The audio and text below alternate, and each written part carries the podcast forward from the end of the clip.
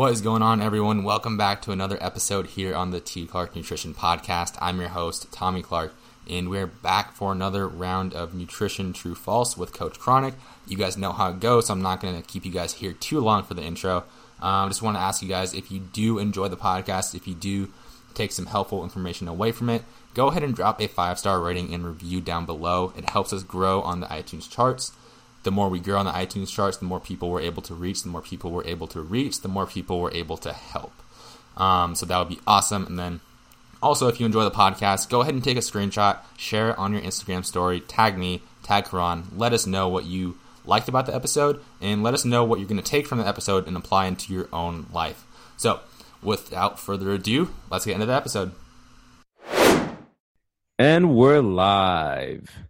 We're back with more true and false gains. The boy T Clark's in the building. Coach Kronic is here. Tell the people what's going on, man.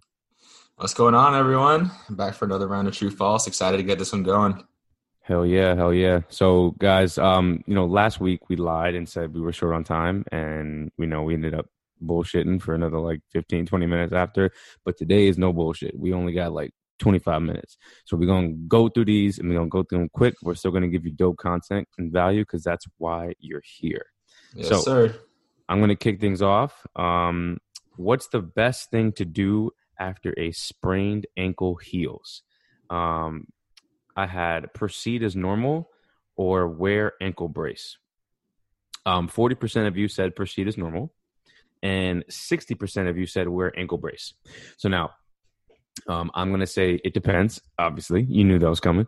Um, I think it depends on the level of the ankle sprain. Um, if it's like a level three where you're like barely walking, you got some real damage in there, you're probably going to need to go to a physical therapist, get some rehab going, and um, just really build a lot of those um, muscles and get more passive uh, flexibility first with some manual therapy and, and um, you know work done. But after a while, you can't just get back to you know normal quote unquote. You have to make it stronger because your normal is now decreased because you've damaged the tissue in, in there and your ankle especially if you roll your ankle you're most likely going to roll it again and again and again and again. I chronic ankle experience. Right? Chronic ankle sprains are pretty common because once you do it once you're just way more susceptible to it after because the mobility just decreases and decreases and decreases. So um yes proceed as normal but also strengthen. And yes, wear ankle brace if you're uh, needing to, uh, you know, perform for like a sport or something, and you want a little more support. Definitely wear it, but don't rely on it. So it both answers are right in certain contexts, but in general, please just increase your mobility, move your ankle, rotate it every day, and try and avoid all the clicks and the pops and the slips. But yeah, that's my first one. Yeah, yeah. Nah, like I've luckily, I mean, somehow I only really sprained my ankle badly once mm. as, a, as a basketball player, which is pretty crazy. Like basketball players are usually really susceptible to like repeated ankle sprains. I've, I've rolled my ankle multiple times, but like I've only sprained it pretty badly one time. I like did everything in my power to not wear an ankle brace. Like one, because obviously I didn't want to become reliant on it. Two, I just thought it was uncomfortable. Like even like when I was trying to perform, like I didn't feel like it really. I felt like it hindered me more than it helped. And yeah. like just from my opinion, I would if I was to do it again, I still wouldn't. I would just put it off as as long as possible. Again, it depends. Like if your ankle's really screwed up and like you need to be out there on the court, on the field, whatever, then wear the, wear the ankle brace. But like, don't get it too. Because I know I had I had teammates that like just perpetually wearing ankle braces, just because yeah. like just to support their ankles. Maybe they sprained their ankle once or twice, and now they just want to wear them like forever. And yeah. one, it just, doesn't seem comfortable like for performance, and two, yeah. like you're not setting yourself up for success long term. Absolutely, good point, man. That was a good add-on. What you got? All right, so my first one is how often should you meal prep, weekly or daily? Uh, full disclosure, I posted these true false questions like half an hour ago, so a lot of them are like really like like 100% answers or like 50 50 answers that like literally never happens. Um, but this one was 50 50 and rightly so. It depends. Like really, it, it, doesn't matter if you do it weekly, if you do it daily, if you do it every two days, every three days, whatever. Um, as long as you get it done and you're able to hit your hit your numbers on a daily basis, or if you're not tracking, then at least like get a decent amount of food in on a regular basis. Have food prepared because if you don't have food prepared, you're kind of screwing yourself over when it comes to this whole like nutrition and fitness thing. Like you, if you have a specific goal and you're not prepping, like you're not doing yourself any favors. But it doesn't matter if you do it weekly, if you do it daily. Just make sure you get it done and find what works best for you, and that depends person to person. Absolutely, I agree one hundred percent. Um, I think that if you have, like you said, a specific goal like fat loss, you're you're trying to make a deadline for a photo shoot, or you know, especially obviously if you're uh, competing for um, like yeah. a bikini competition or something like that, you need to be meal prepping because everything has to be so rigid and on target.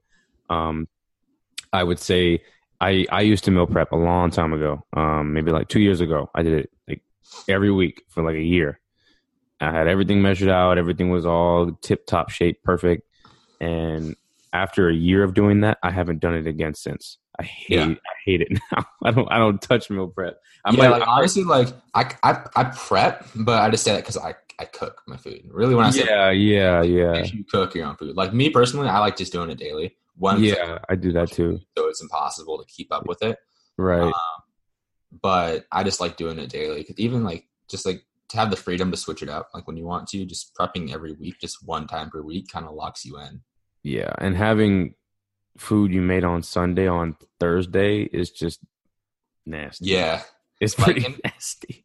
In theory, it sounds nice. Like, oh, I'm gonna just cook this one day and be done. Like some people, it, it works for some people, and like if it if it works for you, awesome. Like do that. Um, but yeah, having like food you cooked on Sunday on like Saturday of this week.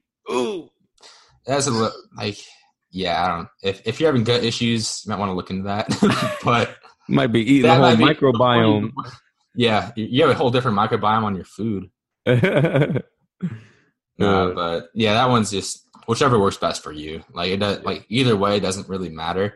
Um, honestly, I think a, a, good one that wasn't an option on there is just prepping every two or three days. So if you don't have time to do it every day, just do it a couple times a week. So I usually recommend like to clients that don't want to cook, just pick two to three days throughout the week where you're going to cook for the following one or two days. Yeah. Um, so that way you have some food stocked up, but you're not relying on like like we said, like food from that you cooked on Sunday. You're not eating it the next Saturday. I like that. Yeah, I like that a lot. What you got? Um, so I my next question is about actually something I saw Cody post, and I was like, oh, this is dope. I'm totally stealing this. I completely okay. it. So um, it said, "What's a better approach?" I don't know that that was his verbiage, but Anyway, so what's a better approach? High carb, low fat, or high fat, low carb? Oh yeah, I know what you're talking about. Yeah, yeah, you saw that. Yeah. So um, this one was was decently debated, but um, I was actually surprised. Um, high carb, low fat was 38 percent, and high fat, low carb was 62 percent. Mm. Um, and again, it all depends. I, I yeah. think um, either either way can work. Either way, you can make it work. Um, it depends on the person and it depends on their history with food. It, it depends on their uh, glycotic sensitivity. Um, sorry, insulin sensitivity is what I wanted to say. Um, so if someone has been binging on like you know Twinkies and lots of uh, processed carbs for a very very long time, and their their yeah. sensitivity is all fucked up, and they're very insulin resistant, then um, maybe the one on the right would be better for a little bit, just to kind of get that swing back in the other direction. But if they're if this person is a like a high performing athlete, high carb is going to be very very important. But I wouldn't even say low fat necessarily no, either. Yeah. It, it, just it's sort of a, a in the middle. I, I think sometimes yeah. um, high carb, like medium fat, is is, is good, or like yeah. um, medium carb, medium fat. You know what I'm saying? Like it, it just depends on what the person's doing. Um, usually, if a person is going into a cut the carbs are going to be what fluctuate the most. The, the fat might change a little bit, yeah. but it's not going to really go that much. Protein and fat stay relatively the same. Um. Protein might even increase in a cut, um, depending on what the person's goal is. Usually, it will for muscle retention, but um, the carbs are what's going to be fluctuating the most when it comes to cutting, maintaining, and going into a surplus. So, really, the the two sides are kind of unfair because I don't really agree with any of them. But it just depends. Yeah, it depends. And I think this is where periodization is so important because right. like both of them have very valid applications, even for even for high performing athletes. like you don't want to be eating high carb all the time. Like just because right. that is what fuels performance.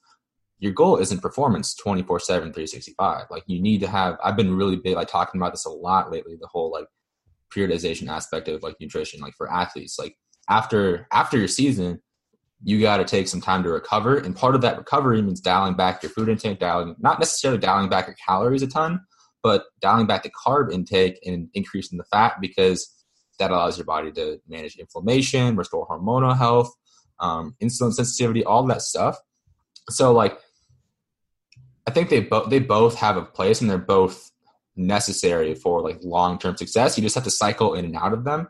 Yeah. And for most people, a higher, a medium to higher carb approach is probably going to be better most of the time.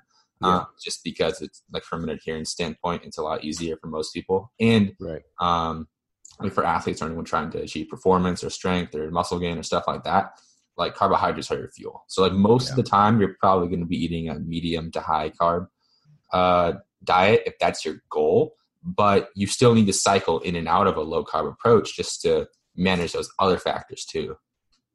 Right, right, right. And the key is just not to be on one side and one side. Yes.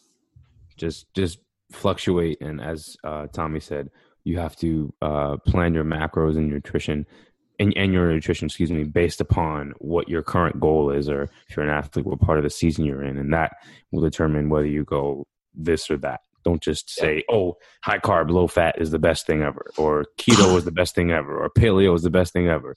Honestly, a combination of everything is probably the best thing ever. Yeah, yeah. All right. What you got? So that's all. That's all I got for that one. And then, uh, kind of building on the on the periodization aspect of things. Uh, the next one is during the in season phase. Performance is priority number one, and this one is really for like any athletes listening, like and like really anyone um, looking to gain muscle or strength or stuff like that. Um, yeah, if you're if you're in the in season phase, so like for those of you that haven't been like following along, I've been doing like lives every day, like going going in depth on this. Uh, but so for periodization, there's four different phases. You got in season, you got post season, off season, and preseason. In season is like when, like, at least when I'm talking to like athletes, like that is when per- performance is a number one priority. So like, if that's your goal, then yes, it is number one priority. Now, if we're talking like your main goal is long term sustainable fat loss, in season is like when you're in a deficit. So that's the complete opposite. Um, so again, it really just depends on um, the context of the person that I'm talking to. But I think most people that were following along that like answered this um, probably assumed that it was it was in the context of like an athlete. Um, so in that in that context, then yes, performance is definitely priority number one during in season, and your nutrition plan will reflect that. You'll be eating more carbs, like we just talked about, um, and all that sorts of stuff. But yeah, if you're an athlete in season, per- performance is your number one priority. Like I don't care if you have a six pack, if you're not performing on the field, on the court, like you're not like it just defeats the purpose of everything. I agree. I agree. You're you're an athlete and you're in season. You have to perform. Like yeah. that, that's a, that's literally what you're there to do. So fat loss is not not your priority.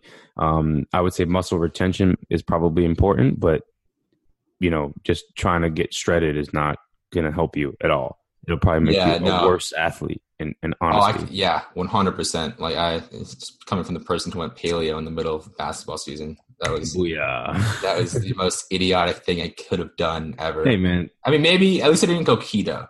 That that would have been worse. Um, you, you, didn't know. You didn't know. It's not your fault. I didn't know.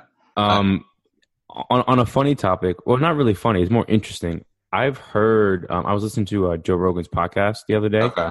and um, they were talking about keto and UFC, and some UFC fighters are utilizing keto. Um, I don't know if it was pre, either preseason or during season, but they're utilizing keto in the um, in the periodization of their nutrition for the for their athletes.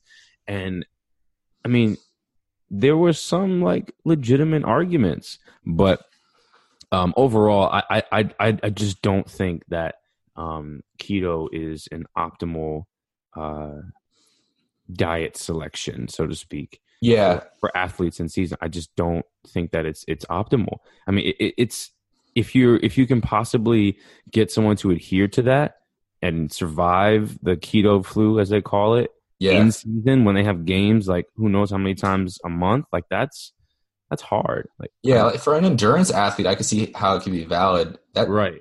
That'd be tough for MMA. Like maybe they're talking about during their weight cuts or something. Like maybe that. Maybe because the, the extreme. Yeah, the extreme, uh, deficit from the. Uh, I don't know. I bet you have to send me that link to the podcast. I want to listen to that. Yeah, yeah, yeah. I definitely will. Um. So the last one I got is um pretty interesting that it was so skewed. I was expecting the other way. Um, what impacts building muscle more, your nutrition or your training? 93% of you said your nutrition, and 7% said your training. And I was surprised by that. I'm, I'm, it, makes me really happy. Um, so I was actually going to rephrase this question to um, what matters more, your training program or caloric surplus for building muscle? And I think that would have made it too obvious. So yeah. I just said nutrition and training. Um, overall, your nutrition is going to determine how your body composition changes, period. Obviously, if your training isn't optimized for building muscle, you know, you're, you're um, doing the same thing over and over and over again, where you're doing only high reps or only low rep, like you're, you are going to plateau and your muscle building will be, um, you know, cut off at a certain point. But if you're not in a caloric surplus, you are not going to build muscle. Like it's just it's just the way it works. Um, you may see some changes if you're a newbie and you have newbie gains in the beginning. That is completely possible. But if you're an experienced lifter for you know a few years and you're trying to go into a muscle building cycle, you will not build muscle if you're not a caloric surplus. So um, definitely something to think about. But at the same time, if you're in a caloric surplus and you're only doing and your training is your program's kind of garbage, then you'll also see a stagnation in your um, muscle building potential. Honestly, if you're like I said, if you're only doing something like super high reps, low intensity for like forever, your muscles are going to be incredibly endured, and they're they're going to be able to do shit for a long time. But you're not going to really see that definition because you're not building muscle. You're not you're not continuing to stress the tissue enough to cause adaptation. Right? We we tear tissue to rebuild stronger. That's what building muscle is. But if you're not giving the the correct amount of stimulus to the muscles by having um, heavy days, by having medium days, by having light days, and and finishers and and supersets and all, all these great things that are involved with a good training program. Not necessarily needing supersets, but that's just an example of a of a good progression. Um, you're not going to see that muscle you want you want so bad. So they're definitely both important, but nutrition definitely will take the cake for building muscle if both are equal in terms of quality. Yeah, for sure. Like you, unless you're like a just straight up beginner, you've never touched a weight before in your life. Like you need to be in a calorie surplus to, um, to gain muscle. Like, yeah, unless you're a beginner, unless you're really like overweight, then obviously you gotta be in a calorie deficit, lose fat. You'll probably gain muscle in the process yeah. But if you're not in either one of those two situations, if you're like an intermediate, um, you've been lifting for a while, for the most part, you have to be in a calorie surplus to excuse me gain muscle. You might be able to sit around maintenance and like recomp, but that's gonna yeah, take yeah. forever. Yeah. Um, and if you're really if your goal is primarily muscle gain, um, or primarily fat loss, or primarily performance, nutrition's gonna play like without nutrition, like none of the training you do is really going to do much of anything. Right. Like maybe maybe in the performance side of things, just from the skill development, but like from muscle gain and fat loss, like you're not you're just not giving your body the raw materials that it needs to make those adaptations. But at the same time, like if you're eating in a calorie surplus, but you're not training at all, like you're not going to gain muscle either. You'll, you'll gain weight, sure, but you're probably going to gain fat. Same yeah. thing if you're in a calorie deficit and you're not training. Like if you're really overweight, then that could be helpful to get the ball rolling. Like if nutrition is like the only thing that you'll focus on, um, absolutely, and that's it, then awesome. But if you're looking to like get shredded or get lean, you're already in a pretty decent place. Like if you go into a calorie deficit, but you're not hitting the weights like three or four times a week, you're good. You'll you're gonna lose weight, but you're gonna end up looking skinny fat, and no one wants to look skinny fat. Um, yeah. So I think, yeah, I, I, definitely agree with you. Like, I mean, partly because I'm a nutrition coach, but that uh, that nutrition would probably play the bigger role. But yeah. they're both because, like, if you're doing a training program, even if it's not optimal, like if you're lifting weights three or four times a week, like a regular like upper lower split, whatever, even like even a bro split, like you're still yeah, you will see gains. Yeah, you're still stimulating your muscles to grow, and especially if you're a relative beginner or even an intermediate, um, you're still going to see muscle growth or fat loss or all that stuff, given that the nutrition is appropriate for your goal. Um, so that I think that's why I would go with nutrition as being like more influential. Right. But if you're looking to maximize your stuff, if you're looking to maximize muscle gain, fat loss, performance, have both in check. I mean, there's no reason not to. So, yeah. yeah. Absolutely. I think we should do like like we talked about before. We should do a whole podcast on um like certain topics. So like yeah, um, nutrition periodization, reverse dieting, nutrition for fat loss, nutrition for muscle building, nutrition for this or or that. Yeah. I because again, guys, we can go on these topics for like hours. We could just talk and talk and talk and talk and talk and talk.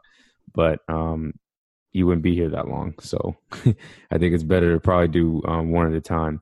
So, what should be our first topic uh, of choice in these last couple minutes here?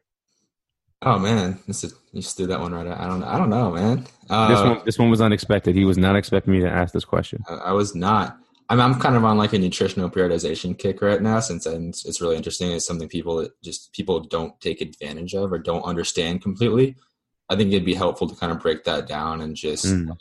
make it simple because like nutritional periodization sounds like this like scientific concept It's like kind of out there, but it's it's really quite simple. So I think just doing a podcast on that to break it down mm-hmm. and maybe mm-hmm. even do like one week we could focus on like periodization for fat loss, periodization for muscle gain, performance, um, stuff like that. I think that would be a good a good place to start. Sounds like a plan. I like it. Let's do it. Let's do it, man. So, um, guys, we're we're gonna be uh, switching um, when we ask questions. So, I because uh, we're gonna start recording on Sundays now, um, and I think maybe if we do ask the questions on Friday, yeah, record Sunday. Yeah, definitely not half an hour before like I did this week. I still have one question that I, I, I want to get through. Oh no! Oh, you have another one? Yeah, I, I oh. it's, it's, really it's really stupid, but I want to I want to talk about it on here because it's it's stupid, but it's important. Oh, bro, shoot! I don't even know. Shoot, go. No worries. All right. So the last the last question I have, is, or the true false that I have, is eating more than three eggs a day increases your risk of death. Oh, true. absolutely. Yeah, dude. Absolutely. One hundred percent. Yeah, one hundred percent of you guys said true. So apparently, no, I'm, I'm kidding. I'm kidding. Oh, I was like, what? I, that was good. I, I could tell you were joking, but you couldn't tell I was joking. So I, I won that one. But, you did. Um, but I no, 100% of you guys, 100% of you guys said false. Good job. Thank you. I think I would have, I would have been very sad if anyone said true for that one. But there was actually a study that came out um, that kind of that tried to make that claim yeah. uh, that looked at like I think I don't know if it was like a meta analysis or something um, that looked at a bunch of different studies, and it was like, oh, like with every egg that you eat, like over three eggs, uh, your risk of death goes up by one percent. Um, I, I, how they came to that conclusion is just beyond me. Like, there's so many other factors. Yeah. Um, and I was listening, I was listening to a podcast on it, and it, um, not on that specifically it came up. I'm not that I don't think I'm that much of a nerd that I'd be listening to a whole podcast on study about eggs. But um but they were saying that like it makes sense that a higher like if you just look at the study, like it makes sense that a higher intake of eggs would lead to a higher risk of death because up until recently, like eating like whole eggs is like demonized, it's like unhealthy, like you know, yeah, just, just egg wise. So like people that are eating whole eggs are more likely to be taking part in other unhealthy habits.